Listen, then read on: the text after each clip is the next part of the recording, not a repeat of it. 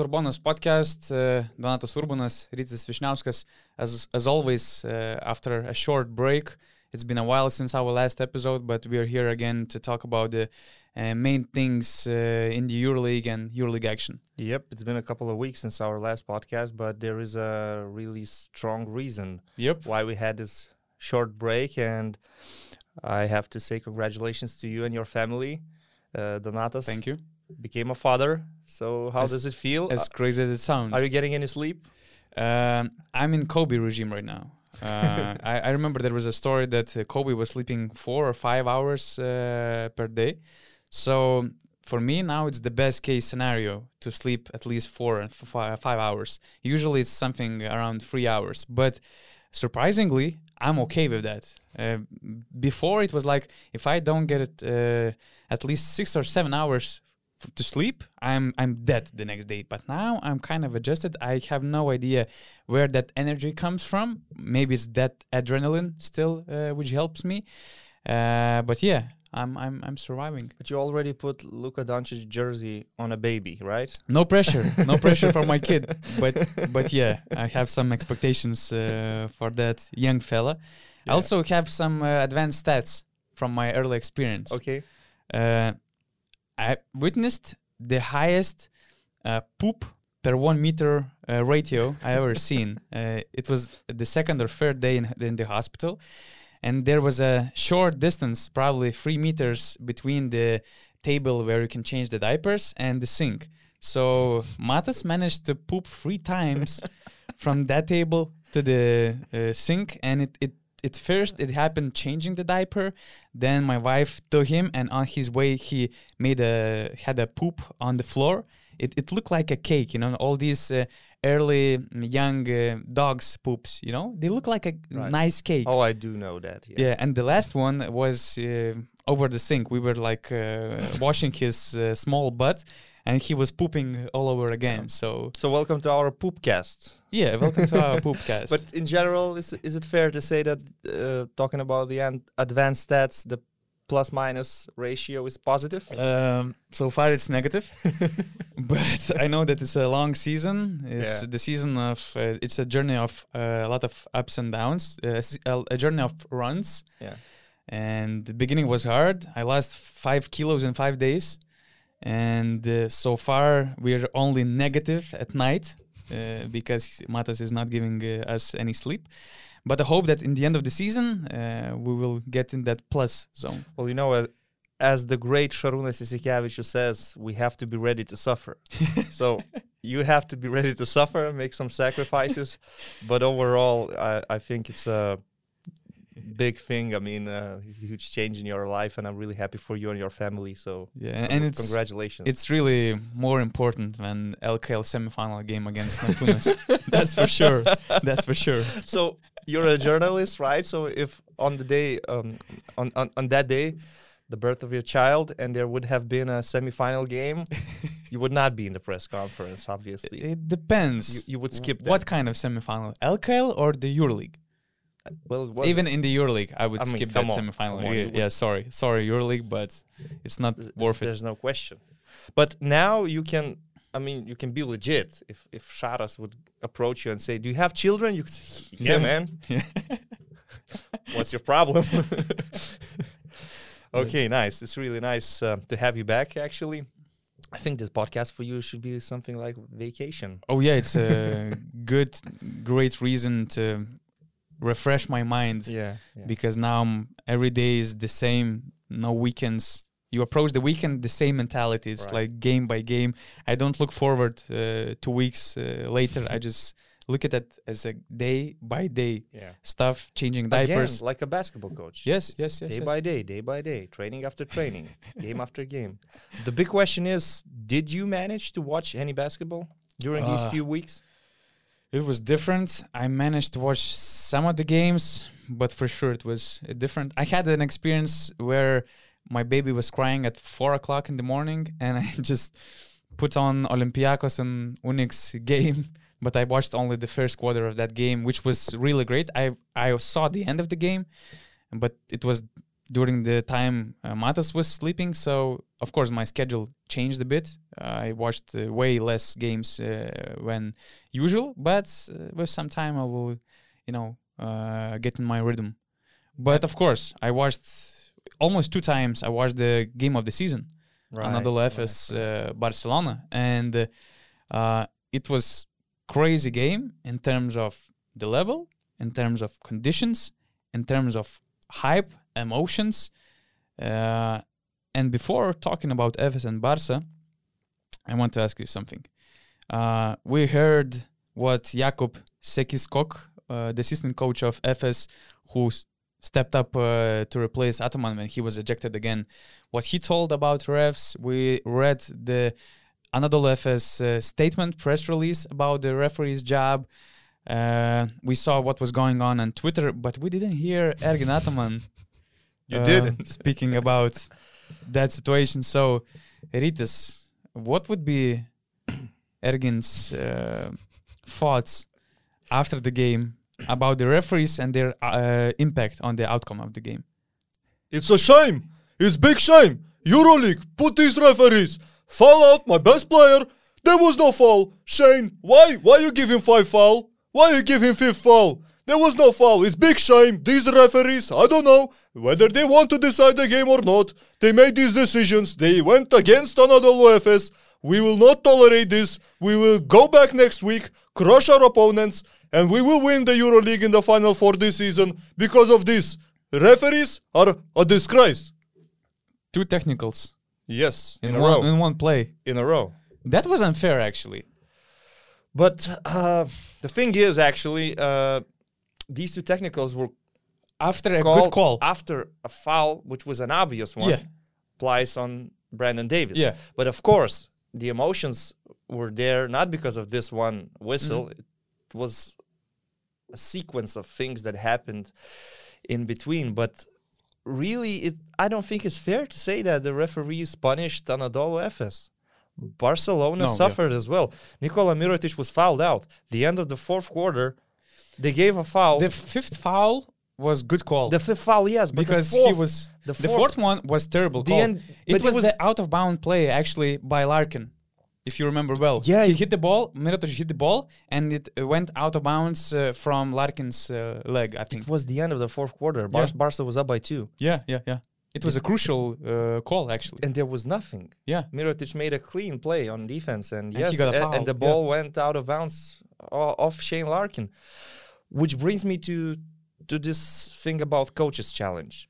In the NBA, if you have your challenge, you could use that, and the referees could see on the replays that there was no foul on Mirotic. Oh, so they can eliminate the foul in, in the NBA, you can challenge Everything. everything. Okay. if it's a questionable foul call, you challenge. If you have timeouts left, Uh-huh. because obviously if the challenge is not successful, you lose one of your timeouts. So it's the end of the game, the very last seconds of the game. Not necessarily you still have your challenge, but if you do in the NBA, you could challenge that, and you could ask the referees to watch replays. And after the replays, I think it's clear and obvious there, there was no foul on Mirotic. So that's one thing. Another thing, how did Mirotic get into foul trouble? There were really questionable calls in the first half of the Mm. game when he got his first, second, and third foul. So yes, I, I I I- agree that his fifth foul was Yeah. was clear, but I the ones before, I don't know. I don't remember about early calls for Mirotic, but for example, uh, to compare with Shane Larkin, he got like three cheap calls. Uh, third, fourth, and five, uh, fifth fouls were just terrible calls. Especially the last one. He, as he said, it was a bullshit, and he didn't even touch. Uh, it was Kyle Kuric. Yeah, uh, Kyle if, if I'm right. And at least three calls were really terrible. I mean, but my point is that But yeah, it, it was bad refereeing, but it was for both both teams. ways. It it went it was not ways. like the refs were killing Anadolu Efes, and what Ataman did, I don't know. I think he just it was his mistake. he couldn't handle his emotions in the heat of the moment. Sharas also got a technical, but it was way earlier in the game. It was a and it was also a good reaction because it was terrible call. It was I think Beaubois was fouled, but the thing is that he hit his uh, leg by himself, so Yeah. that was uh, why Charlotte was appealing. But even if uh, Ataman was wrong with being, let's say, on fire that much, it wasn't. You know, he didn't deserve getting two technicals in a row. I don't know. I don't know what was said. Uh, I I just saw how he was acting, Mm. and he was acting like crazy. Really, he got the first technical, then he just couldn't calm down. Uh, Adrien Moerman was there trying to Ah. actually. But I think Distracting after that, after Um, the second call. The, the, the, the problem, what pisses me off, is that when he got the second technical, he didn't get even he uh, even didn't get any warning that okay, Ergin, uh, thanks for your emotions, thanks for your words, but if you will continue doing the same thing, I mean, you are out of the game. And it was like a very silent call. I think that Ataman didn't even notice that he got a second uh, technical. Uh, I saw that Lamonica was also a bit surprised because that was a French referee, yeah, Mehdi Difallah. Actually, the lineup of referees was amazing. Lamonica, Milosevic, uh, Difallah, they are great referees. Well, you could ask some American players. Do they think uh, uh, is Lamonica that great? He's good, he's solid. But I mean, there are some players. but even uh, great ones make some mistakes and the the main thing about these refs the main issue was that they were mm, let's say they became stars of that game. And that's the worst part of a referee's job. You cannot be uh, bigger than the actual game. And to to make stars like Larkin and Mirotic foul out in this way that's already a bad refereeing. Ejection of Ergin Ataman is kind of a common thing.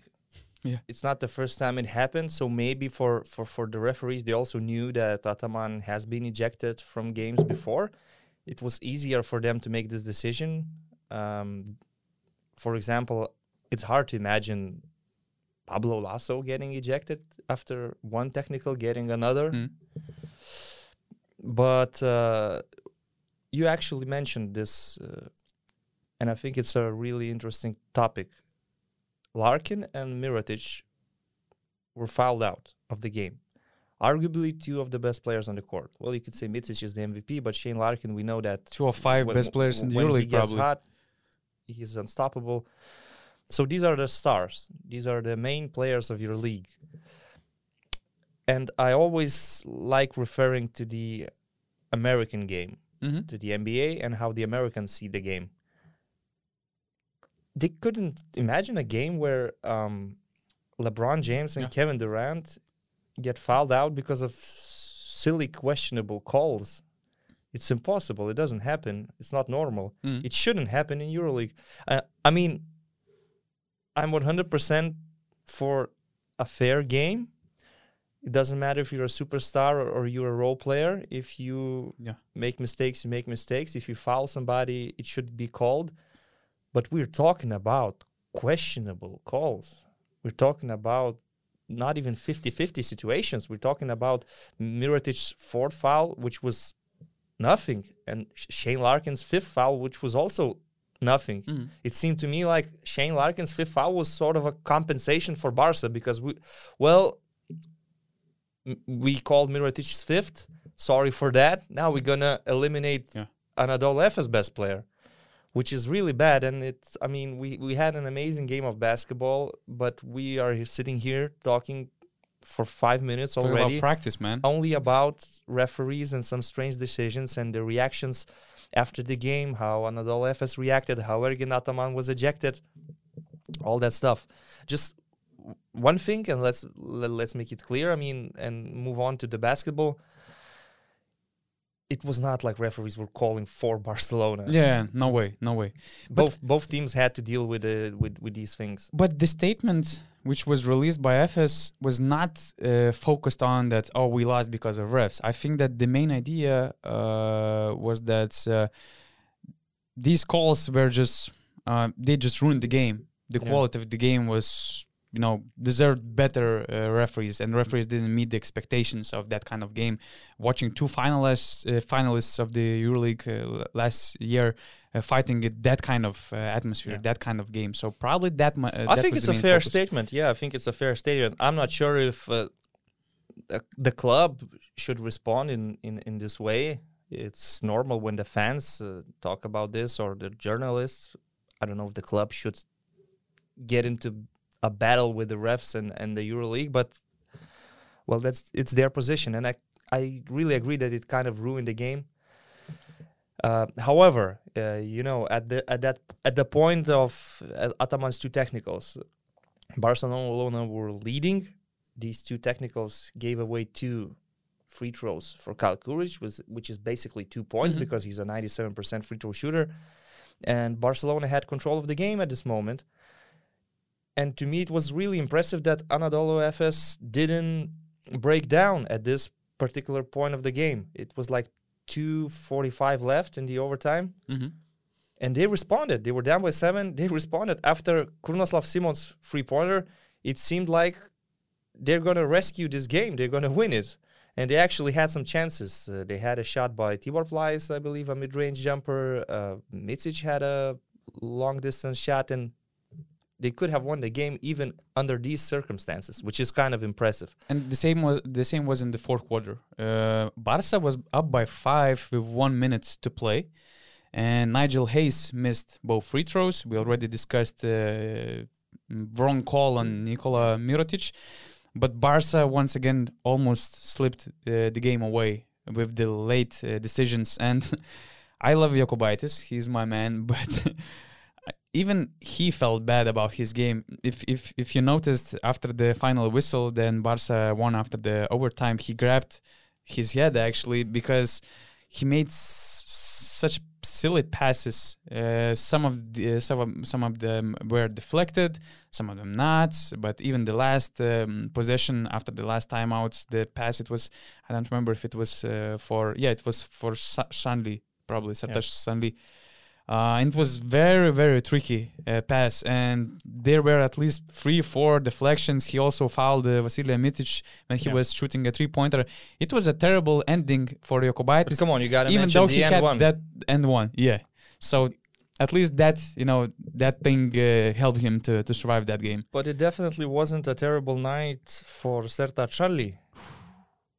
Coming back home, we know that sometimes players, when they get back home, uh, playing against their former teammates, um, before the game, they're greeted with applause. The fans are, are cheering for him because he contributed a lot to their championship title.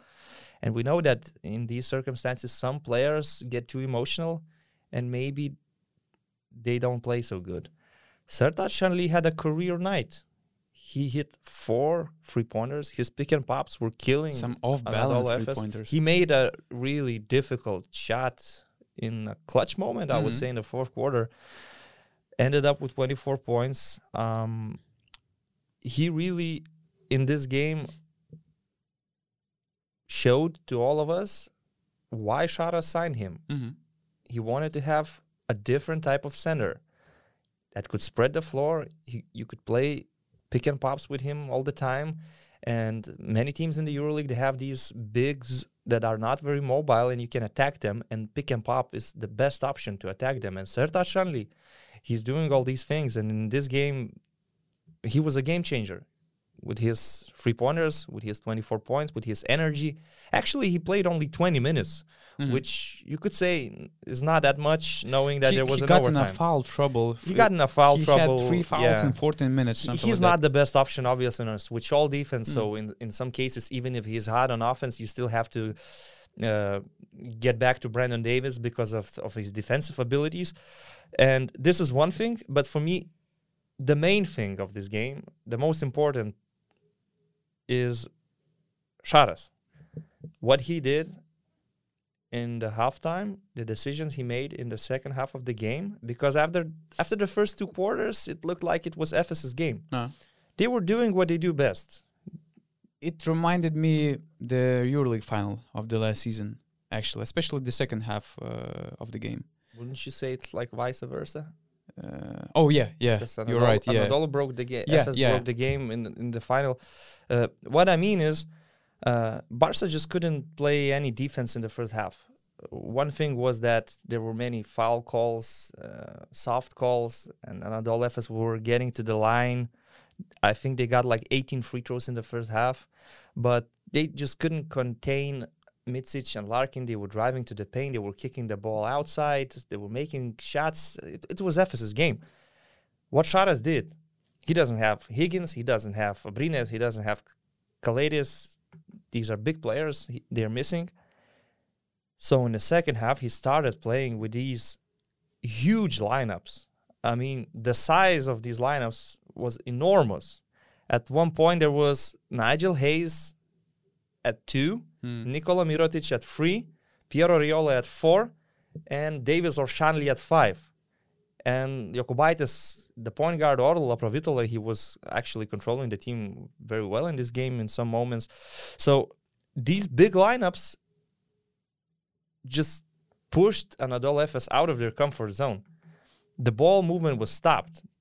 Anadolu Efes couldn't score for the first three or four minutes of the fourth quarter. They ended up with only 12 points in the fourth quarter, 30, 33 in the second half. And actually, the points they scored in the fourth, these were just individual brilliance.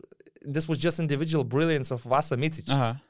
He So- scored eight in the fourth quarter. so Barcelona's defense was the key in the second half, and it was because the coach went for something we haven't seen this season or in the previous season with Mirotic at small forward position. Because when he plays at four, uh, teams always attack him. Mm. Whether it's Moerman or it's Shengelia or somebody else, they always try to attack Mirotic, be physical with him, get him in a foul trouble if possible. When he plays at three, you could say that there are not too many ways how you could attack Mirotic. I mean, if he's guard, if he's guarding Krunoslav Simon, okay, he can handle Krunoslav Simon at the age of 36. If it's James Anderson, James Anderson at this point of his career is not an offensive player, so Mirotic feels quite okay uh, defending in the f- third position. And obviously, they're switching everything, and you have all these bigs, and you have Nigel Hayes playing as a shooting guard in the Mhm. second position. So it was really amazing to see how the coach actually broke the game. So kudos to Jasikevicius. I think it was the biggest moment when he went to these lineups. Yeah, he he did he did it in passage style. If you remember, he was uh, using Rol- Rolands Šmits at, as a free as Yeah. his small forward. He also was a big fan of big lineups, and you yeah you touched some great points. Uh, Sertac Sanli scored. He was a game changer in the fourth quarter on the offensive end. He scored 13 points in the fourth quarter with some crucial and tough uh, shots when all Efes team uh, had only 12 points. What I also uh, liked that Barca controlled the tempo of the game. Uh, they had problems when Efes were sharing the ball when they were uh, playing, let's say, up tempo basketball. But in the fourth quarter, Efes had only 11 shots. They made only three from 11. They made four turnovers.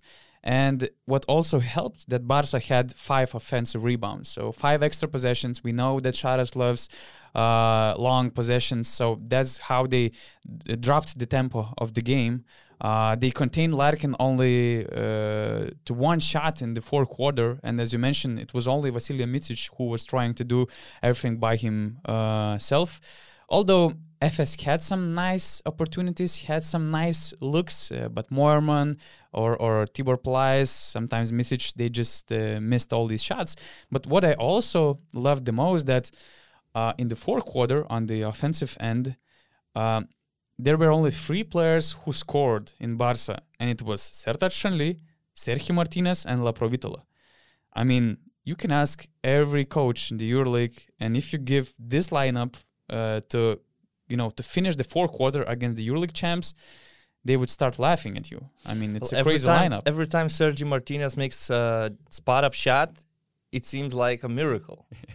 I mean, all the teams when Sergio Martinez is on the floor, they're willing to give him spot up shots. But he made one actually important uh, three pointer in this game. I, I don't remember whether it was the fourth quarter or It was the in the fourth quarter. I think it was quarter, yeah. his uh, only And shot. His reaction after this was like, I like Sergio Martinez. relieved. He's a well, he's a guy, hard he's worker. young. He's Yeah, a yeah, hard yeah. worker. You and need Sharas loves players like you him. need these type of players even on the elite teams. That's why CSKA have Kurbanov. That's why Barcelona have Sergi Martinez. You need these these type of players. But if he could improve his spot up shot, it would make him oh yeah, a better player, a much better player than he is right now. and I think he has potential to improve. I hope so. That that that thing, and Sharas gi- gives him enough opportunities. Yes, so we mentioned rebounds. It's actually quite obvious that Kyle Kuric is crazy.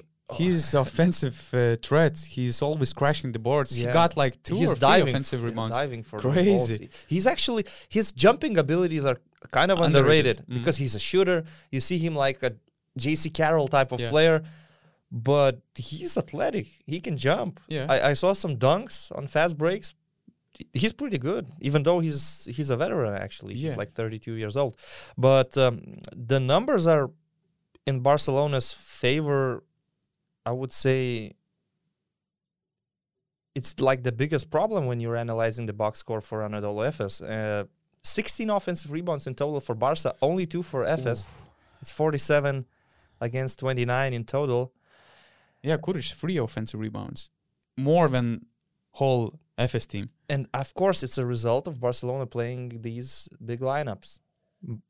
Efes just couldn't get a rebound in the fourth quarter, in the overtime as well, and they were suffering. You're always suffering when you don't uh, grab the rebounds under your basket.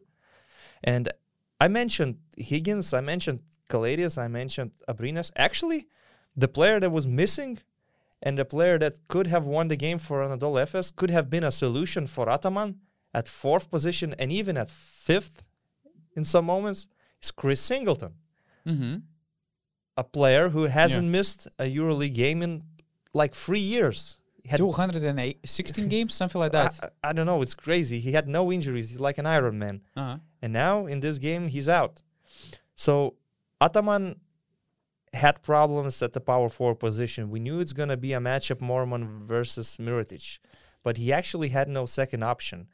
He went with James Anderson for a short period of time. He played with two centers at, for a really short period of time. I think it was like Petrushev and Dunston on the court at the same time. And you could see that Barca are missing some key players, but actually Ataman is missing Chris Singleton, who is so important for this team. You don't see him putting big numbers. His stat line Mm. is not as impressive, but he is a difference maker in so many ways. And they really needed him in this game, and he was out. So, which is why Moerman played almost 40 minutes. I'm not saying he played bad, but it's a lot of uh, minutes to play and at this level. So, and Ataman was rotating his centers like every three minutes hmm he started with Blythe, then after three minutes it's Dunston, after three minutes it's Petrushev. He was trying everything, and y- you have to say that Sertac Lee was the best big man in this game. So Now, with what Barca did in Istanbul with this roster, without all these players you mentioned, I mean, Calathes, uh, Higgins, Sabrinas, they're very important perimeter players. They could start for almost every EuroLeague team. Uh, I'm not even talking about Higgins and, and Calathes. They are stars of the EuroLeague. Sharas even had to play Michael Caicedo. Sorry, I don't know nothing about that guy, but he was always attacked when he was on the court. I mean, and he still managed to survive this W- game, wasn't which it is crazy. Jonas Miklovas? Uh, he was in Istanbul and he asked uh, Sharas about playing Mirotic at small forward, and Sharas answered, "Well, uh, I had two options. It's, it was Mirotic or Caicedo. So wh- what do you think?"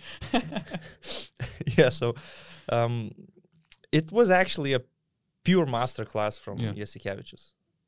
This is a real masterclass of a coach how you can change the game, how you can influence the game, and also I, I would like to mention uh, Nicolas Laprovitola. Actually, I Mhm. had some doubts when Barcelona signed him.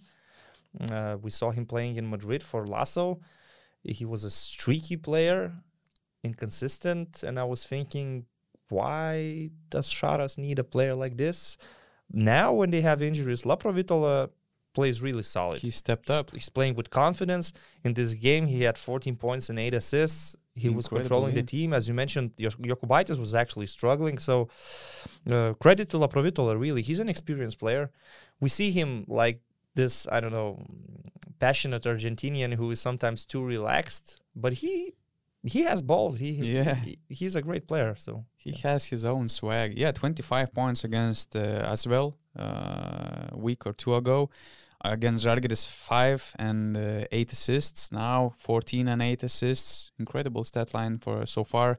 When when Calathes was out, and yeah, talking about Jokubaitis, as I mentioned, you know, Sharas is famous for uh, keeping some of his players in Istanbul. You know, Thomas Artel before, Arturas Milaknis was very close uh, of being, you know, uh, of so being so kept. you were worried. I was worried. I was al- already watching uh, Booking.com and checking some available hotels for Rokas Jokubaitis, but they managed to pull that one. So I'm happy he came back home. Efes should be angry actually after this game, and I think um, it's not not good for Bayern. They are their next opponent in the 14th um, match week, and I think Anadolu Efes will go to Germany being really angry after this this game. A lot of emotions, and we know that usually in Germany, I'd, I'm not sure what is the situation with COVID. How many people are allowed into no arena? fans allowed No right now fans at until all. the No fans. 15th of December, I think. So that's a, that's a shame because usually when when the Turkish teams play in Germany, Mhm. they feel like at home, especially Fenerbahce. But probably it's only Fenerbahce, no? Or mostly Fen- gets mostly Fenerbahce, but Uh-huh. Efes gets some support as well. Now they're EuroLeague champions; they're quite popular. Oh, okay, but if it's an empty gym, then that doesn't mean anything. But at least Efes now is on. At least they were on a winning path. They won some important and they had some solid wins against Olympiacos, 19 points. Uh, Monaco, very solid win. Fenerbahce, tough game, but they managed to come out with a win.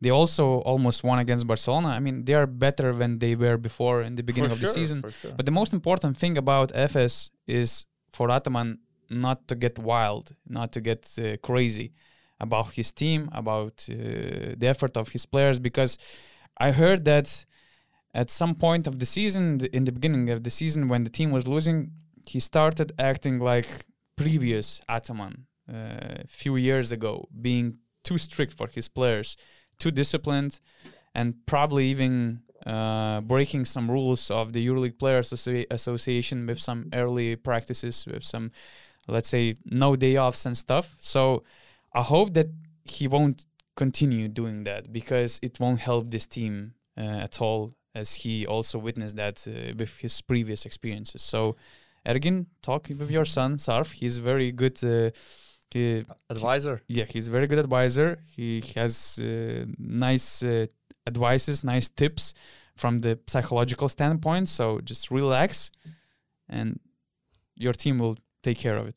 But as you mentioned, they're actually playing quality basketball at the moment. Um, they had four wins in a row. This game against Ba- Barcelona, it- it's not like they played bad. No, no, no. It was a quality game of basketball. It just one team had to lose. Um, and looking at the standings, they're six to seven right now. And my prediction would be that by the end of this year, they will be in top six, because uh, until December th- December 30th is the last day uh, when the games are played this year. So there are still five games left, and they should win four out of these five, I, I believe, and they should be in the top six by the end of the, of the year. And then it's the second part of the season, and you can change a lot of things. So Yeah, what, what is interesting that the last year they were seven x and six uh, after thirteen uh, rounds. So it's kind of similar, but Yeah, I think their problems last year were different Mhm. than they are this yeah, season. yeah, I agree. They're facing different challenges uh, this time of the year, but they will be fine. Okay, so let's jump uh, to the next part of our podcast. Uh, we kind of, since I we were off for two weeks, uh, we wanted to discuss about some general things, uh, not to discuss like weekly stuff. And we will try to give some advices and tips how to improve some teams. It can be signings, it can be, I don't know, team meetings, trips to the strip bar just to relax, just to cool down. It can be, I don't know, coaching change or something. But we will try to pick some teams which are struggling and to advise what they could do to improve their situation in some hypothetical scenarios. Yeah. So, who you would start with? I don't know. Maybe we should start with a team that is actually good, that is actually Final Four material. It's just that now they're facing a bad path, I would say. It's Milan? And yeah, they lost four games in a row. It's it's uh, Milano. The last game they lost against Alba Berlin. You can remember that they started winning five games in a row at the beginning of the season, and they were beating elite teams like uh, CSKA, like Maccabi, like Anadolu Efes, and now they're losing to Alba Berlin. So why? is Although Alba are surprising us. Yeah, they beat Maccabi by five. Also, yeah, It's it's no disrespect to Alba. Yeah. It's just that the expectations for Ettore Messina's team is, is Final Four, so they should win games like this. Uh, so maybe we should talk about them and Mhm. Why are they losing at the at the moment and what could be changed. What can they improve? of course, injuries uh, were a game changer, and especially I miss Dinos uh, Mitoglou. I think that his injury was crucial because I think he gives a lot of physicality, effort, hustle, and um, good place in key moments uh, of the games. Uh, and it was what he did in the beginning of the season.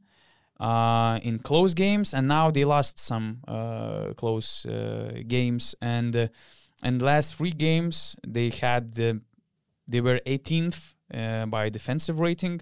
They were last in rebounds both offensively and defensively.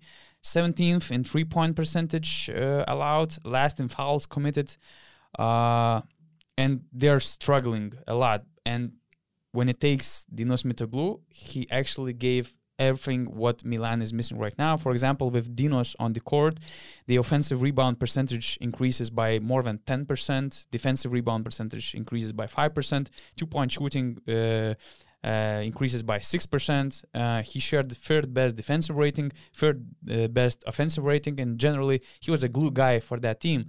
And that's why I'm not the biggest fan of Ben Bentil signing. I think he's It's a short-term solution. of course, and he's a good shooter for the fourth position, but I'm just missing the physicality which Mitoglou was bringing on the table. And of course, but it, it cannot be the single problem of uh, Milan at right now. But at least that's that's what I miss the most uh, watching uh, Milan team at this moment. Um, I was mostly disappointed the way they were blown out by Olympiacos at home. Before there was a blowout in Kazan Yeah. and against Olympiacos, really, they were just crushed by by the Greeks. And after Mitoglou's injury, I was thinking that, well, Nicolo Melli, he's gonna have to play like for 30 minutes every game and he should be the key player right now. And he has been playing good this season so far. But in these games, after Mitoglou's injury, Nicolo Melli was sort of blank, which is not okay because he's a very important part of the team. And when we're saying tips and advices or solutions uh, for, for the current problems, I would say that I need I need to go back to what I was saying when they were winning. When they were winning, I was saying that uh, in the previous season they were also winning, but it's a veteran team, and at some point they faced difficulties. Maybe they were tired, uh, the roster was not so deep, and they started losing and dropping in the standings, which is actually what's happening right now. Deja vu. The depth in their roster is questionable. And I, I would say that Jerian Grant and Troy Daniels are not living up to the expectations. Both guards with NBA experience, with solid NBA experience, you, should you should say, Yeah, Both of Troy them- Daniels, yeah. both of them are not performing or underperforming in the EuroLeague. Troy Daniels, seven games in the EuroLeague so far, 3.9 points, points per game, only eight and a half minutes per game, only 30% shooting. Not good enough, I would say. Jerian Grant, almost 10 minutes per game, 11 games, 1.9 points per game, 15% shooting from the outside, 33% shooting to, from the two point range. Not good enough. If you want to win the EuroLeague, if you want to be a Final Four team, you need depth in your roster. Anadolu Efes and Real Madrid are the prime examples of this. And if it's possible, actually, to part ways with the players that are underperforming and search for better ones to fill these spots in the roster, I think now is the time to do that before the new year. You still have time. So I think that's coming because there were rumors about some mm potential backcourt signings in Milan, and especially there were talks about uh, replacing uh, Grant, for example. Maybe the EuroLeague level is still too high for him at the moment. They had expectations on Troy Daniels, uh, and as you mentioned, for sure he is not meeting these expectations uh, yet. So for yeah to make some adjustments, they should sign uh, some backcourt player, shooting guard uh, specifically. And as you mentioned, uh, for sure their mm, their roster, uh, their depth is a problem, and especially when you have so many veterans. All these players, so many veterans, and maybe when some of these players are out, Mitoglou before it was Delaney, and they had a bigger workload, maybe that's also affecting uh, this veteran team. Their starting lineup is fine. Shavon Shields is great. Rodriguez and Delaney are great point guards. But if you're too dependent on them, they are veterans. And you could say about Malcolm Delaney in the past few years, he's injury prone. So you lose him for a month, and then Sergio, Sergio Rodriguez is not capable at this point of his career to cover 25 minutes. And uh, yeah, which is why I'm saying that if you could improve the team by signing some guards, it would be great. Mitoglou will be back on the court. Benjamin Bentil could cover his minutes for a while. I don't think that the power forward position is a big problem for them, actually. Uh, Gigi Datome is actually having a solid season. He's playing more like a small forward, but still. I'm just mi- missing, you know, physicality and better defensive presence uh, in the front line because with Mitoglou in the first 10 games, they were second best. Uh, uh, they had the second best defensive rating, uh, for example, and now they're last. So I think it also it was the outcome of uh, missing uh, Mitoglou and some lineup uh, changes How long is he out? mm, for two months, Two and so now it's like five weeks or something, and he will be reevaluated uh, once again this month. So we'll So see. I wish him the best, but I, I do expect some roster changes in in Milan before the new year. What kind of roster changes would you expect in Monaco, and if they need any roster changes after making so many of them in the In beginning of the season? Because they're on a losing streak. They lost four games, and I think that they have even bigger problems than that losing streak. Hmm. Well, first of all, some of these games, especially the one against ASVEL, it was just bad Very luck. bad luck. Bad luck. They should have won it. Roster changes in Monaco. Well, I would say once again that they just have too many players. Uh, By saying too many players, I mean too many ambitious players that actually want a big role on the team. And it is difficult to balance all of this. And uh, if you want to change the roster, I- I would say they don't need to sign anyone additionally. they need they to could cut some release. players. Yeah, they Yeah, could that's the release some players. I'm not sure which ones though. If Mike James, I Me mean, we, we remember he had this like uh, I don't know whether it was a conflict or not, but he left the court. He went straight to the locker room, and then you were thinking like the same thing is happening that happened in Moscow with Mike James and and Coach Itoudis. But he got back on the court and he had some solid performances. Actually, his last game against Fenerbahce, they lost it, but it was his best game of the season so far. So you could still say that Mike James can still be the leader of the team. But then you're thinking about the others Dwayne Bacon, Paris Lee. How do you manage all of this? Now they're losing. I'm not saying they're losing because they have too many players, mm. but if you want to keep everybody happy, the team should not be built in this way. I, I would, I would, I would think so. Yeah, Yeah, Mike definitely was not happy in Istanbul at Sinan Erdem. But the thing is that I, I can see fans and haters of Mike James uh, saying once again that, oh, it's Mike James and it's repeating, and it's all over again. And one more conflict is emerging, and maybe he will leave Monaco uh, during the season. But from what I've heard, uh, there are, there's much more than just Mike James and Zvezdan Mitrovic. And the chemistry between the coach and players is not very good to say at least.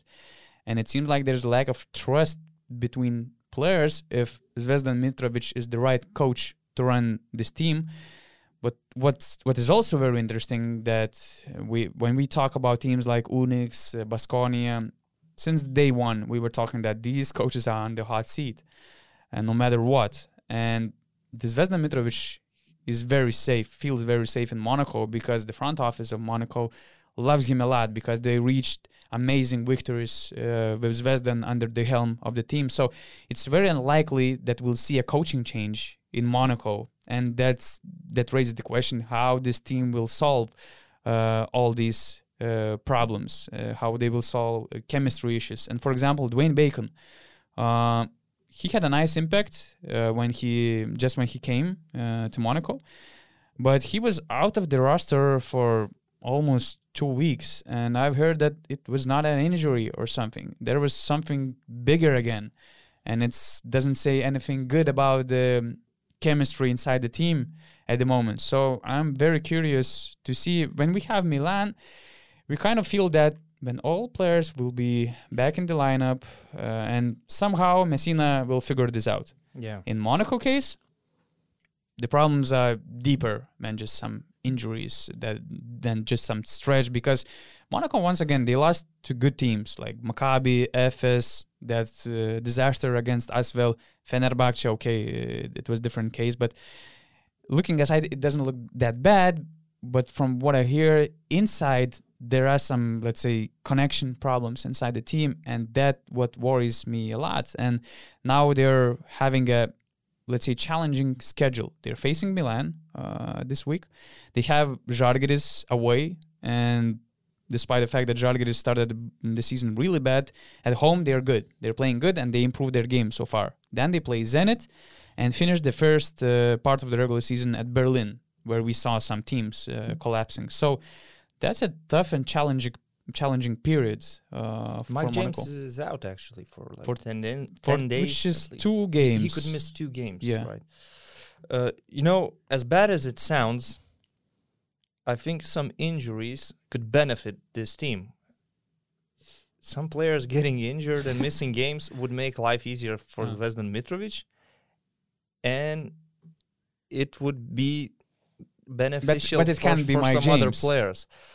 I'm not gonna say any names. I'm not gonna mm. wish an injury for a player. Yeah. Come on, but I'm just saying that in these type of situations, it happens in sports when you have too many players and too many decisions to make. When some players get injured and get out of the roster, it becomes easier for you and for for the players because if somebody knows that well we have an injured point guard and we have an injured shooting guard. I'm going to play 25 minutes either way. And the coach knows that well this is the lineup for today. We have like nine players in the rotation. And sometimes it makes life a little bit easier. I'm not saying that the solution for monaco is to injure some players on purpose obviously but it's just what it is. And uh, we were sort of talking about this um, uh, previously that it could be a problem for them Yeah, signing yeah. too many players, too many players that want a big role on the team, and uh, bringing Dwayne Bacon was kind of strange. Uh, before the season, there w- there were no expectations for Monaco. Actually, they were entering the EuroLeague for the first time. You saw the roster; there were some good, interesting players, but nothing special. We had them last in our power rankings before the season. and then bam, they blow the market by these signings. And of course, when you sign big names, people start expecting more. I would say that for Monaco, a, a young organization that is in the EuroLeague for the first time to be where they are right now is okay, is acceptable. Yeah. But if there are issues inside of the team, chemistry issues, well, then of course it needs to be dealt with. Um, as far as I understand, you're not suggesting they should change Zvezdan Mitrovic. They should trust him. What do you think? It's tough. Uh, I think that the coaching market is not very good, not suitable for a coaching change. But at the same time, I'm not inside the team where I would see if it's impossible to continue with this coach or not. Because if players already tuned out tuned out this coach, it's a problem, and it's just a matter of time when it's all blow out. And I I was reading the book when the game was ours. It was um, the story about uh, Magic Johnson and Larry Bird. And in one of the last chapters of that book, uh, it was very interesting uh, thought of Larry Bird. Uh, he signed with Pacers. He was the head coach uh, of, of Indiana Pacers. And when he signed his uh, his main part of the agreement was I'm here to coach for three years, because usually after three years, players just tune you out. They tune the coach out, and that's what we actually saw in Žalgiris, for example. Some players couldn't stand Šarūnas Jasikevičius no longer, and in some teams it just happens that just you're just too tired of that kind of routine. It's a different story. It's another actually another interesting topic to discuss about. Uh, and for example, I can also see uh, the importance in Barcelona for Šarūnas Jasikevičius to win as fast as possible because in, in two or three years, some of these star players, unless they will be replaced, they will be too tired of that kind of regime. Uh, but coming back uh, to this topic, uh, there was also a situation in LA when Pat Riley was doing a great job, but that w- there was a moment when team just started to, you know, they lost the belief uh, in their coach, no matter how good he was. And I'm afraid that in this situation it can be already lost that connection that uh, that belief that support. And i hope not because as i said there i don't see a good scenario in the long term uh, for this team then. So i would suggest not to sign anybody else. Oh yeah, definitely. uh, unless uh, you sign a true floor general because when leo westermann is out i miss a playmaker i miss a point guard who could create for for others but bringing but- another point but you guard have to make others cut five players really unhappy. Yeah. and Monaco is the team. is It is an organization where you can you can wish for a playmaker, but I wouldn't surprise to see Isaiah Thomas coming to Monaco, for example. Oh my God, that would be. Isaiah Thomas. I would be, I wouldn't be surprised. I wish it won't happen. I wish they will shorten the rotation because their idea was clear to keep players fresh for the EuroLeague and to play some of the guys just in the French league. But what I see on the court, the lack of mm, defensive, uh, the lack of chemistry on the defensive end. It seems like when these all play, all these players are uh, subbed out, subbed in all the time. When Zvezdan Mitrovic is using all these rotations, they just cannot click on the court, and especially defensively. In the last four games, they had a second worst defensive uh, rating, and they're not good defensive uh, team. On the offensive end, I just see too too many uh, contested shots. I just see too many mm, bad looks from Paris Lee or Alpha Diallo. I can stand looking Mike James taking tough shots, but I cannot watch uh, Paris Lee or Alpha Diallo taking difficult shots. So what I mean, they need some more discipline on the court, more understanding on the court, and that huge rotation has some drawbacks also. And now it's against uh, them at the moment.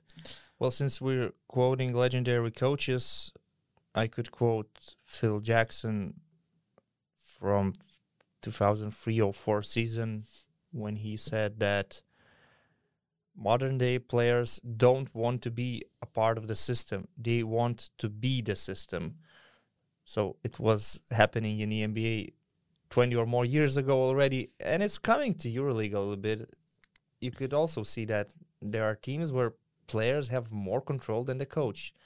We're still used to seeing EuroLeague as the coaches' league, where Jasikevičius or Itoudis decide everything. But this Monaco team, this roster, I don't think it's suitable for a coach to implement a system. You brought these players individually, they're great. You have to find a way to make them be great on the court together. And I think it's more psychological than tactical. Mm, I don't, be. I don't think we're talking about tactics or, or sets or defensive systems. I think it's just about communication and being able to approach all of your pl- players. Yeah, and Yep. making them happy. And because most of the of these players didn't sign for playing uh, for system in Monaco, you can play for system in Barcelona.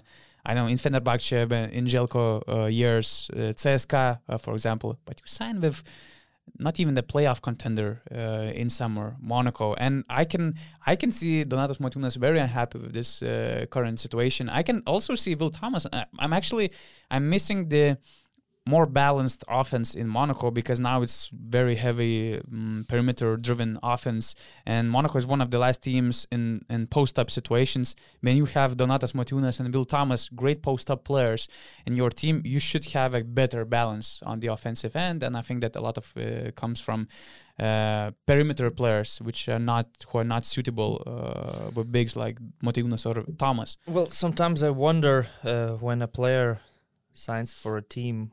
Um, usually, it's an American signing for for European teams. Does he put into consideration what other players are there already on the roster in his position? For example, did Dwayne Bacon study this roster before signing for Monaco, or was he just thinking, I'm a great player. I'm gonna be a star of the show. I will play with Mike James. He, he's not in my position, so I'm good.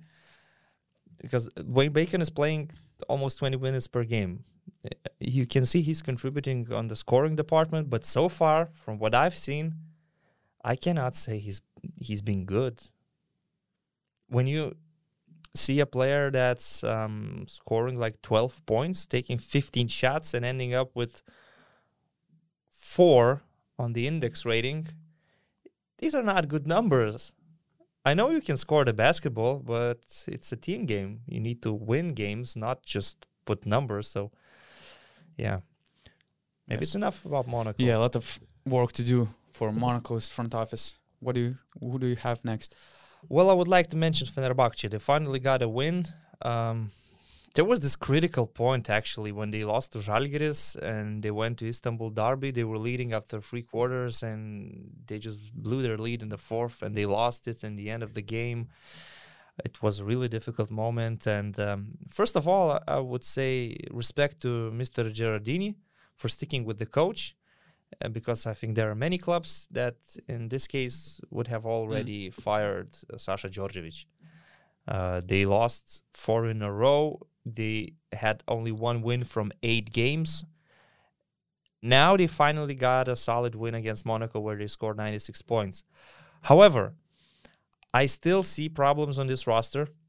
Nando De Colo starts getting better. Maybe he's uh, he was a little bit out of shape after the Olympics. I don't know. Now he started playing at his level. Jan Vesely is having a great season, but still, this team is lacking shooters and players that can spread the floor. So I think a single signing could change a lot. And my idea would be a stretch four Okay. a power forward that can stretch the floor, that could play more often with Jan Vesely at five. I know you have Polonara, Barthel, and Booker, but this lineup is not built perfectly. Mistakes, I think, were made. Nor Danilo Barthel nor Achille Polonara are a complete stretch four. Yes, they can hit a free pointer, but they are not players like let's say Alec Peters from Baskonia or or Nicolo Melli from Milano that are pure stretch fours that can play with their face to the basket and and hit a jump shot. So a single stretch four, I think, would solve a lot of problems for them. Um, I cannot say a name right now on the market. uh, What could be the player? Uh, usually, in this point of the season, is someone from the G League or someone Maybe that Ben gets- Bentil. someone that gets cut answers. by an NBA. Ben Bentil, I'm not so sure if he actually is a stretch for Mm. a guy that really spreads the floor. Um, I look at his numbers. Let's say he had a season in Pau with 36% free point shooting, but he was not taking that many shots. The year before, it was 32%. I would think about someone who is purely for this position. And um, looking at the others, um, Pierre Henry actually starts getting better. Yeah, finally. He's a way different player when he's making three pointers. So I don't wa- want to see any drastic changes. First and foremost, stick with Sasha Djordjevic. Still, let's not forget he lost some heartbreakers games in the very Mm. last seconds. Uh, The situation in the standings could be much better for them, if not for some single moments.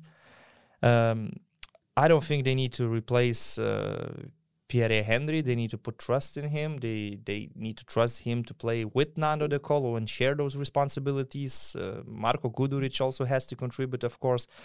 And now you have Guduric and De Colo who are good shooters, but all the others are either non-shooters at all or their shooting abilities are very, very limited.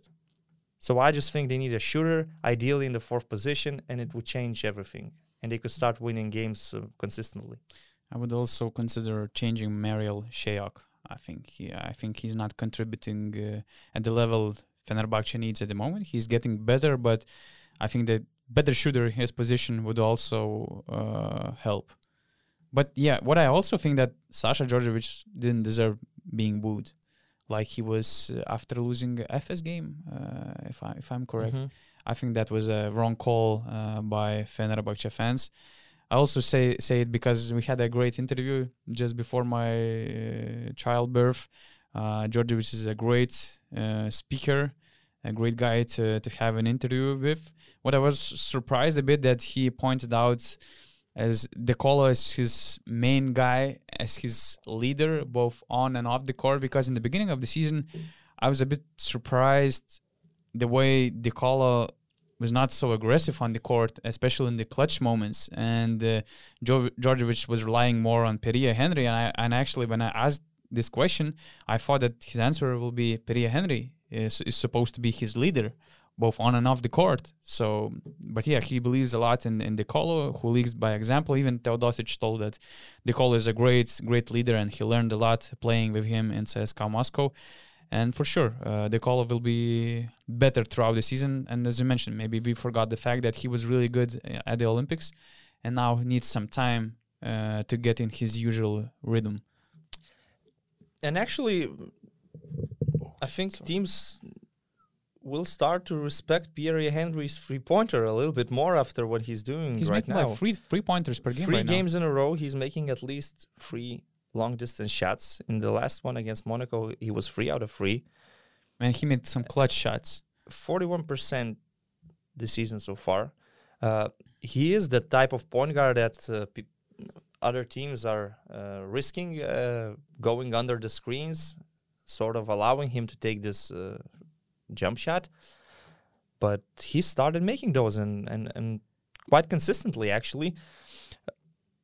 So if he can do that throughout the season, he can be the main point guard playing with Nando De Colo if he can shoot the basketball, Easily. it's great because we know that he involves his teammates. He is a really good passer. He puts his heart on defense as well. He's a fighter. So it's okay if he, as long as he can make those shots because the problem for Fenerbahce is they sign too many players with limited shooting abilities. And Marial Shayok, you mentioned him, he's one of those, obviously. Um, so yeah, I think they will they will be better, but in order to make the playoffs and be competitive, I think they still need to sign a player. Like last season when they struggled and had problems, they signed Marko Guduric and it changed everything. So they sort of need to make a similar move right now, I would say. What Ilyasova is doing at the moment? Ersan Ilyasova. Wow, that's a nice actually That's that could be an answer. that's a nice idea. Ersan Ilyasova. Maybe 34. maybe now he would be playing more as a five Yeah. in the EuroLeague, but he spreads the floor definitely. He is a free agent, I believe. He played for Utah There were- Rumors also the last season about him and Anadolu Efes since he's former Efes player. He also played in Fenerbahce. I missed that that fact actually. Six games in the EuroLeague with five minutes uh, per game. Anyway, he could be a solution. Especially he's a local player, so that would help a lot Fenerbahce in the domestic championship. Yeah, that's an interesting name, actually. He's a great shooter. That's what they need. And from what I saw, let's say Milwaukee Bucks a couple of years ago, he's still going strong. And especially in the EuroLeague. Of course, the problem is if you sign someone like this, um, you could question whether they need uh, Danilo Barthel. They have Achille Polonara in that position. Vesely is playing a lot as a power forward. I would like to see him more playing as a center, but then you have Devin Booker who needs to play. Legendary Duverioglu also at the center. Yeah, but Ahmed Duverioglu, I think he's he, He's he- fine. he's fine. He understands his position. In some some games, he will be needed more. In some other games, he will play just a couple of minutes. Uh, it doesn't seem that it's it's bothering him. But uh, others, foreign players like Danilo Barthel, they will not be happy if some someone someone new comes into his position and, and takes his minutes. So With all the respect to Danilo Barthel, but probably when you're the GM or the head coach of Fenerbahce team, Danilo Barthel is the last person to be pleased. well, I'm not really sure why they signed him in the first place last year. It was Kokoshkov's idea, probably. He was such a great captain for Bayern, a power forward. He stretches the floor a little bit, but I wouldn't call him a shooter. He was so good in Bayern. He was in his place. I Mhm. I'm not really sure why Fenerbahce signed him. And in the end, when you're signing players uh, like Barthel and adding Polonara the year after, you're still playing with Jan Vesely as, as a power forward. So you will not get good spacing in nowadays modern basketball with Vesely and Booker on Mm. the court, and also playing, let, let's say, Marial Shayok, who is not a shooter. Today's game is all about spacing, and in order to have good spacing, you need players that can shoot the basketball. It's very simple. To continue with our topic, we have to mention that there are some teams which are helpless. I mean, we won't talk uh, about teams like Žalgiris, Panathinaikos, uh, because you have to make not only a single adjustment. You you would have to rebuild the roster to change a lot of things. So let's uh, run shortly through some other teams, and not only mm, let's say struggling teams need some help. Uh, let's talk a bit about Barcelona. They are on the top of the standings uh, together with Real Madrid. Between, uh, by the way, the great game is is coming this week on Friday. El Clasico, Barcelona, uh, Real Madrid. But the thing is that Barcelona is struggling with all these injuries. Nick Calathes is out for more than one month. Uh, Higgins is out for something like that. Also, I don't even remember when Abrines is expected to, to come back, but it will sh- take a lot of be time. close uh, because uh, he got hurt in the beginning of the season, and it was reported that he's out for three or four months. So Mhm.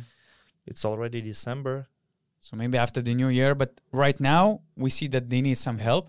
What is interesting that uh, Chema De Lucas reported that they're nearing uh, to agreement with Dante Exum.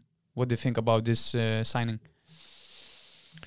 That's not what I would be expecting right now. Actually, um, they need reinforcements definitely because if you compare them to Real Madrid, they're arch rivals. Uh, Real Madrid is so deep, and Barcelona is lacking depth right now.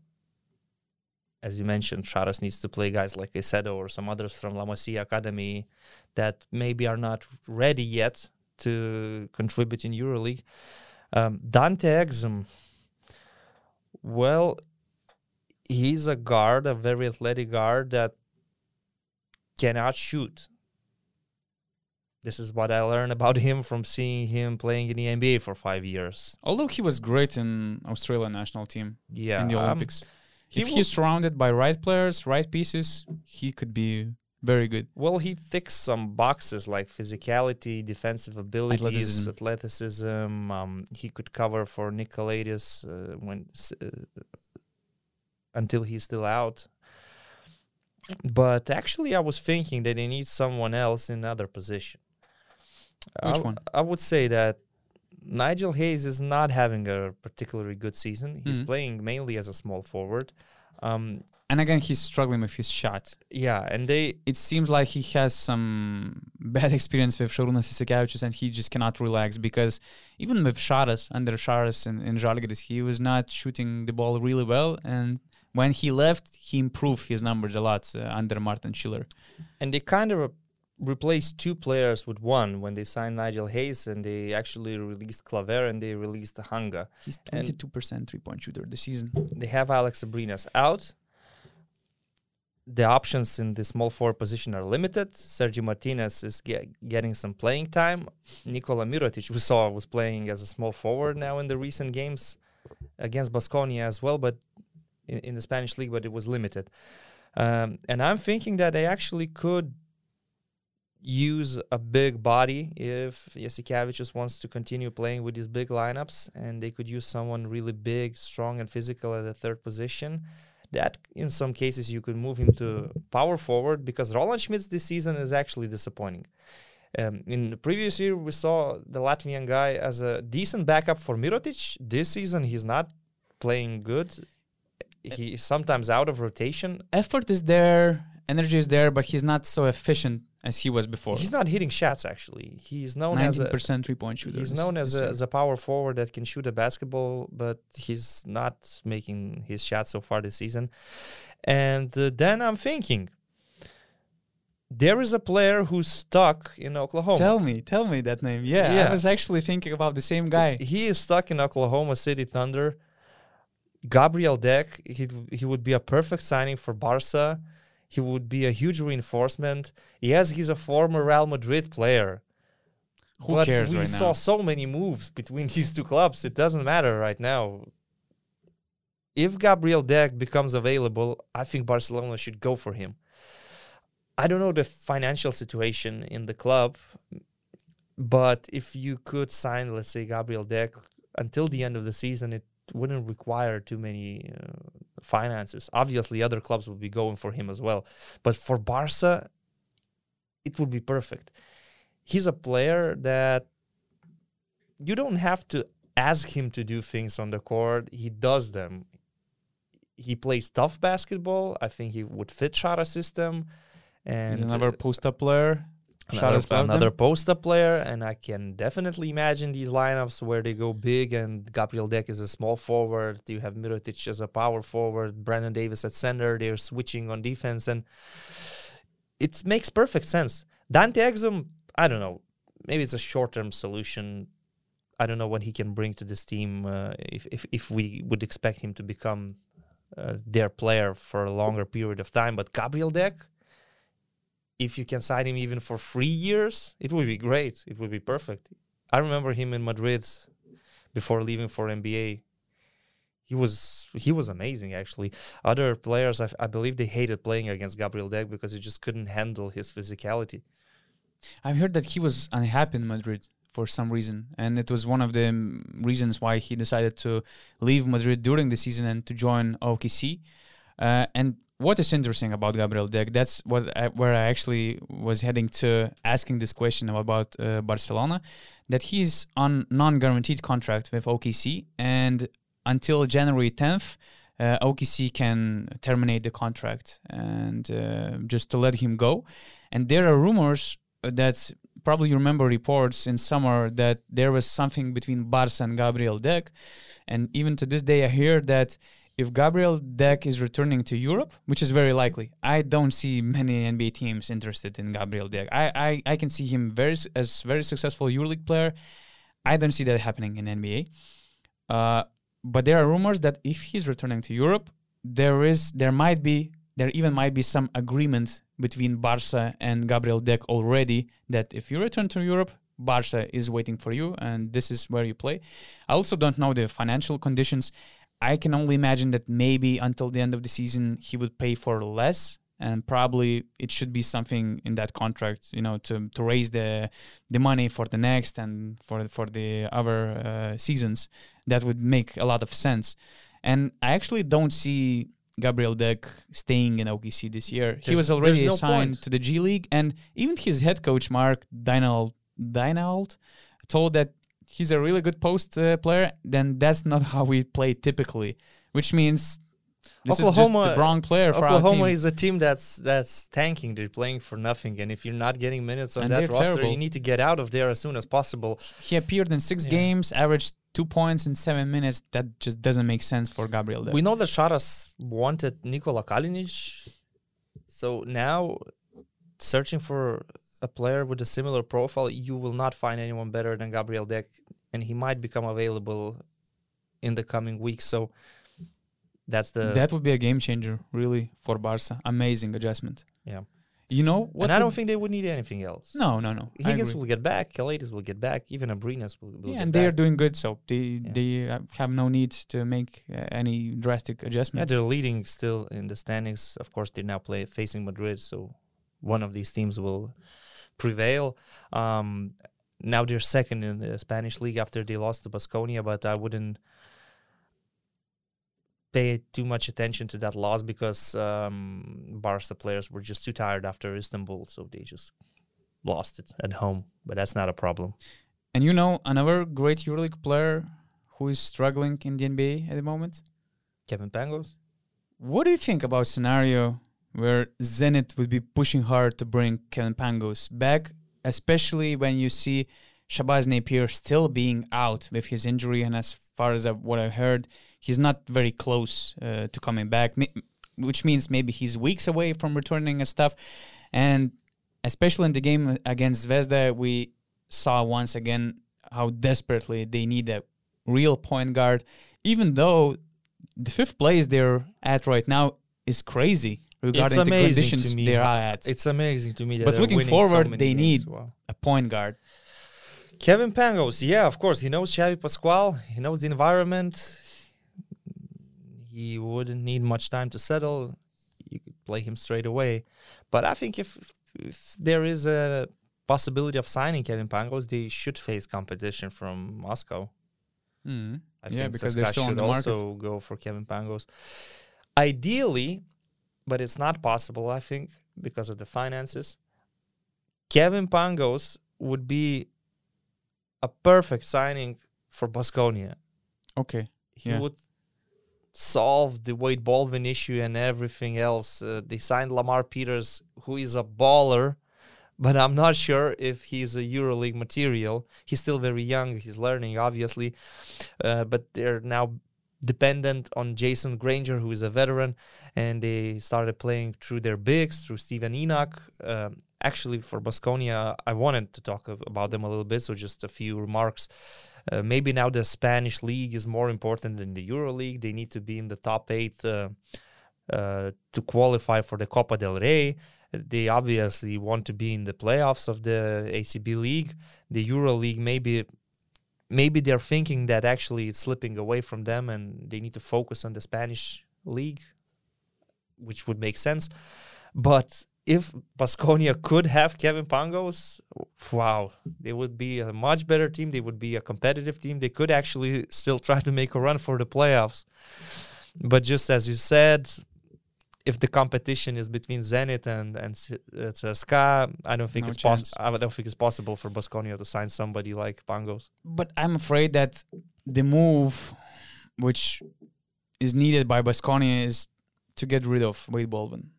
Mm, the way the approach he brings to the team, I think it was bad from the day one, and especially even after the coaching change, I don't see, let's say, mental changes in that team. The picture in Kaunas was just terrible. There were some terrible possessions where you can see players arguing uh, in game time situations on the offense, taking ridiculous shots, like waving very bad body language, They still only lost by four, and which is also which uh, kind of says something about Žalgiris more than about Baskonia. Yeah, but I mean, I don't think that's that's a good um, connection, Baskonia and Wade Baldwin. And once again, I feel very, uh, I feel huge respect for Andrea Trinchieri. You know, mm, implementing Wade Baldwin and his team, uh, making team happy, making the EuroLeague playoffs, and being so competitive as he was before. Because we can witness that Wade Baldwin, as talented as he is, he's a difficult player to deal with. And Olympiacos were struggling a lot uh, with two different coaches. And then uh, Dushko was struggling a lot. Baskonia team is struggling a lot with him. So I probably, I, I think that they just need to terminate this player to, to improve their situation. I agree, but the thing is that usually it's not so easy to get out of a contract with a player that is maybe the uh, most expensive player on this roster. Maybe not the most, Could but be. top three. But when you sign away Baldwin, I think that you have to put some uh, safe options, you know, Yeah. to terminate the deal so during the, the season. The mistake was made already. I'm not sure is there a way out of this. Uh, maybe you will have to keep Wade Baldwin, but if you could sign a point guard, still the team would function a lot better. And uh, but when they brought Lamar Peters, I'm thinking that maybe they don't have that much money to actually Yeah. sign someone very good. So well, it is what it is.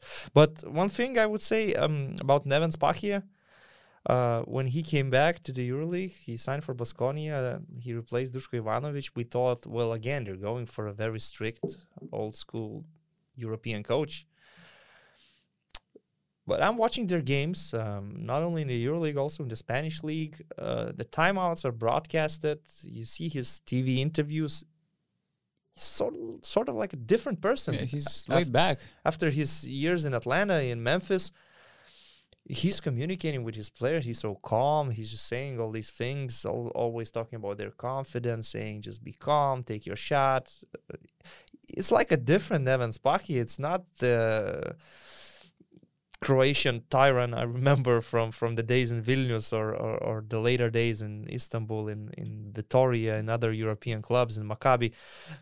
So once again, this this proves like we talked about Ergin Ataman, how he changed his approach, and Neven Spahija also seems like he's different. The NBA has influence on on people, and when you spend three or four years in that environment, you learn a lot, and you try to do these things differently in in, in Europe. as well.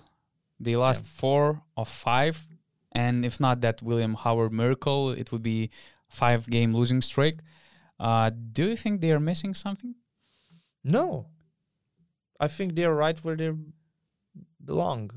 I mean, they're not Our colleagues ask us to, you know, to have some more confrontation uh, situations, to make conflicts, to to find topics where we could have different opinions. But my God, in this case, I also can only agree with you. I think that it's just a matter of Chris Jones and uh, Elie Okobo uh, performance because their numbers dropped significantly. Uh, for example, Chris Jones is now averaging only 11 points per game on 15% three point shooting. Okobo 17 points per game on 38% three point shooting and 37 two point shooting. Before they were like uh, Jones 16 on 46 three point shooting and Okobo almost 20 on 65 two point and 53 three point shooting. And the thing is that since they faced some really good defensive presence, the numbers dropped uh, significantly, and that's why ASVEL lost. And it's it makes a lot of sense because they're just too dependent from them, and it's logical because this They're- team built was built on them. They're not a playoff And team. and yeah, and they won't continue like that all season long. So that's what you could expect. with the start of the season that they had, of course the expectations increased a lot, but But we knew that you, that you time of don't the year is coming. them to be in top eight. And they lost against good teams. yeah, Zvezda, Real Madrid, Barcelona, uh, Bayern Munich, they're improving. So everything That's a logical everything outcome. is okay, and it once again it is a club with a limited budget. It's not like they're winning games and then Tony Parker is thinking, "Wow, we have a shot this year to make the playoffs, so let's sign two expensive players in the middle of the season." It's not gonna happen. Everything is okay. TJ Parker is doing a great job. Uh, Elie Okobo is young. It was impossible for him to keep these numbers and these performances throughout the whole year. Uh, now, David Lighty is quite kind of an important player for them. He's always injured. They signed a replacement. They signed a veteran guard, Marcus Knight, who played in Monaco last year. So they signed what they could with their financial abilities on the market. Everything is fine. I don't have any worries for Asvel whether they finish 12th or 14th in the end of the season. There are so many positives to take from this season, and there are still so many games left to play. yeah, and the ninth seed. Actually, they have same record like uh, UNICS uh, and Maccabi, and they're seven, eight, and nine. So they don't need to change anything, and I don't think they will. No, no, no. They're just not capable of. Uh, let's finish our pod with uh, going through some teams very shortly. Do you have some short solutions for some teams? For example, I can start with UNICS Kazan, and the main thing they have to do avoid signings like Janis Timma. please, please, guys. And I think that they had a good lesson because they terminated. Uh, okay, the contract was for one month and with an option to continue uh, for the rest of the season, but they parted ways after three weeks, which is a bit weird. Probably there was some reasons behind that, but anyway, just stay away from players like Janis Timma because you need glue guys. You have OJ Mayo already, okay? Yeah, so just yeah. calm down. You don't need any other. n- n- don't do not sign Isaiah Thomas, although he's begging for a contract, of course, in the NBA. But I think that sooner than later he will be the EuroLeague player uh, one day. But just avoid all these signings unless it's a glue guy, because you're doing really good at the moment. So just l- keep it that way. I think they're just one center away from making the playoffs. I ju- uh, you don't like Tonye Jekiri? I like Tonye Jekiri, but he is limited, and he's like. I'm just asking because I love uh, John Brown. So uh, Yeah, but John Brown, I could see him playing as a power forward, and especially when UNICS plays such a big lineups, yeah, that would make sense. Tonye Jekiri is okay. I, I don't have a problem with him. It's just that you need to have two good centers. And if they could have another center, that would be, I think, the, the last piece of the puzzle that could actually bring them to the playoffs. That's it. Everything else is working. Velimir Perasovic is doing a good job. They surprisingly are a good defensive team. They're leading the EuroLeague in steals. I think the they, size helps them a lot. and they're playing this like American defense, I would say, when they're going for steals a lot, jumping in the passing lanes, uh, just Eric Pitino's defense. Rick Pitino's even man. deflections. It's all about deflections. I miss him, you know, making all these box score analysis. Yeah. My God, he was great. Okay, yeah. So th- that's it about UNICS. All other teams, Um, well, Maccabi, Olympiacos, your Maccabi. Olympiacos are doing good, but they could do better if Bartzokas actually would throw out his uh, rotation But that's the way he is. Maybe that's that's that's why they're winning games. Okay, also. they nine to four. Of course, let's not criticize yeah, them. they're third seed. Um, what you said, Maccabi. Maccabi is another team that could do with a pure point guard. A Kevin Pangos type of guy also for them would mean a lot. Um, but since you already have a lot of players in these in, in, in this position, you have those combo guards you're playing with. Some players would be unhappy if you you would bring another point guard. Other than that, I think they are fine. Um, James Nunnally's numbers dropped a little bit, but maybe it's because of other teams started reading and analyzing more the way Coach Sferopoulos is using him. Um, they lost now three games in a row. I would say that they were really unlucky to lose in Madrid. They were leading. They could have won against Real, also against Alba in, in in Germany. They could have won that. I think it's okay. Maccabi, for me, they are still um, a borderline playoff team. I could see them being the eighth seed, or maybe at the end they will be lacking like one or two victories. So I remember they were kind of close of signing Thomas Walkup uh, in summer, sorry. and you can only imagine what a kind of a game changer it would be That next to Scott Wilbekin. It would be the Yeah. perfect uh, backcourt for Maccabi And instead he signed Keenan Evans, right? because uh, Walkup went to Olympiacos. And they also added Cameron Taylor. Yes, for for, for me, Scotty Wilbekin, he could benefit from having a true floor general on the court. and a lockdown defender as Yeah, Thomas Walkup Thomas is. Walkup is an amazing defender. So We will actually discuss some hypothetical trade scenarios next week because uh, between rounds 16 and 18, EuroLeague teams can change. Uh, EuroLeague players can change teams yeah, because after that, in the end of December, if you leave the EuroLeague team, you're not able to. Okay, you can you can sign with uh, another EuroLeague club, but you can uh, only play in the domestic championship. Yeah, you cannot yeah, stay in the EuroLeague. So, the next week we will discuss uh, all these crazy, illogical uh, trade scenarios for the EuroLeague teams. I think that podcast also would be very intriguing. and actually we we covered most of the teams. Some others I have really nothing to say about. Let's let's Let's for wait. example let's be patient. for example, let's say Real Madrid, what could you offer to them? It's going great. Actually, players are getting back. Trey Thompkins is getting back. Anthony Randolph is getting back. So, and, and there are others that you could say that they don't need to change anything. They just need to trust the process. For example, Bayern Munich, they started the Yeah. season having some difficulties, uh, but when Vladimir Lucic came back, they now have six wins. Of course, Yeah, Darren six- Hilliard had is six injured. wins in nine games, Yeah. so that's Darren that's Hilliard okay. is injured. It's a problem, but but they're okay. Zvezda, five and eight. Okay, they started better than they are right now, but it's not a team that is built for Final Four or anything like that. They're doing what they can do, playing to their strengths. So some of these teams, they just did a good job in the summer, and they don't need much. Yeah, and some of these teams are just helpless at the current situation. Unfortunately, yes. Unfortunately, those two green and white clubs, I don't think there is a solution for them to save to save this season. Yeah, and just before the podcast, we we talked how different it would be if we would have a playing scenario with 12 te- teams qualifying. Yeah. Uh, and now you have Žalgiris with three wins, and they would be only two wins away from making the, let's say, eight finals of the playoffs. Yeah. The problem with the current format is obvious. In the second part of the season, we will see too many meaningless games. And you would like to see every game in the EuroLeague being competitive and meaningful. So, a play-in tournament, I don't know, money for a single victory, something to improve the current format because only eight teams from 18 making the playoffs. It's not Doesn't make ideal. sense. Doesn't make sense. It must be on the Um, agenda of the new EuroLeague uh, CEO. At, at the very least, the 10th spot should mean something. Mhm. Being in the top 10 should mean something. Whether it's a playing tournament between 7th Mhm.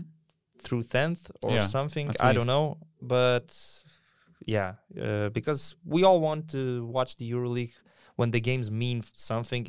And now uh, I'm getting used to watching some of these games in the second part of the season when, let's say, Žalgiris will face Pau in the Well, what's that about? Mhm. So yeah, that's just another topic. I'm just looking at the regular season last year, and yeah, for example, mm, Panathinaikos, Zvezda, they were nine games away from the playoff picture. Alba Berlin, 15, they were eight games away. 14 as well, seven games away from the playoffs.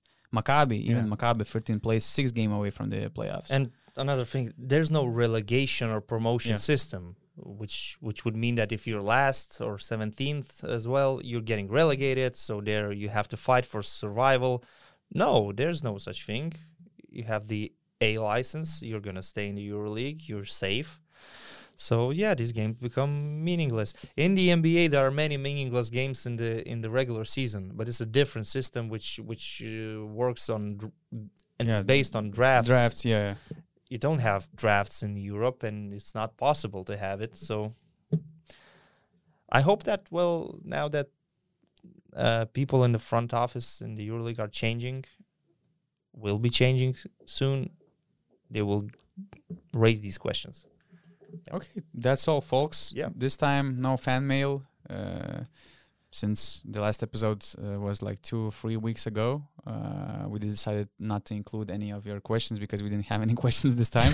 but we're waiting for your thoughts and questions uh, below our uh, YouTube video in the comment uh, section. And also, probably we'll have to do something with Twitter uh, to, to let our fans uh, making questions and we could like try a Q&A yeah, format uh, at some point. yeah. So we'll see. Thanks for watching and continue us watching uh, on Basket News YouTube channel.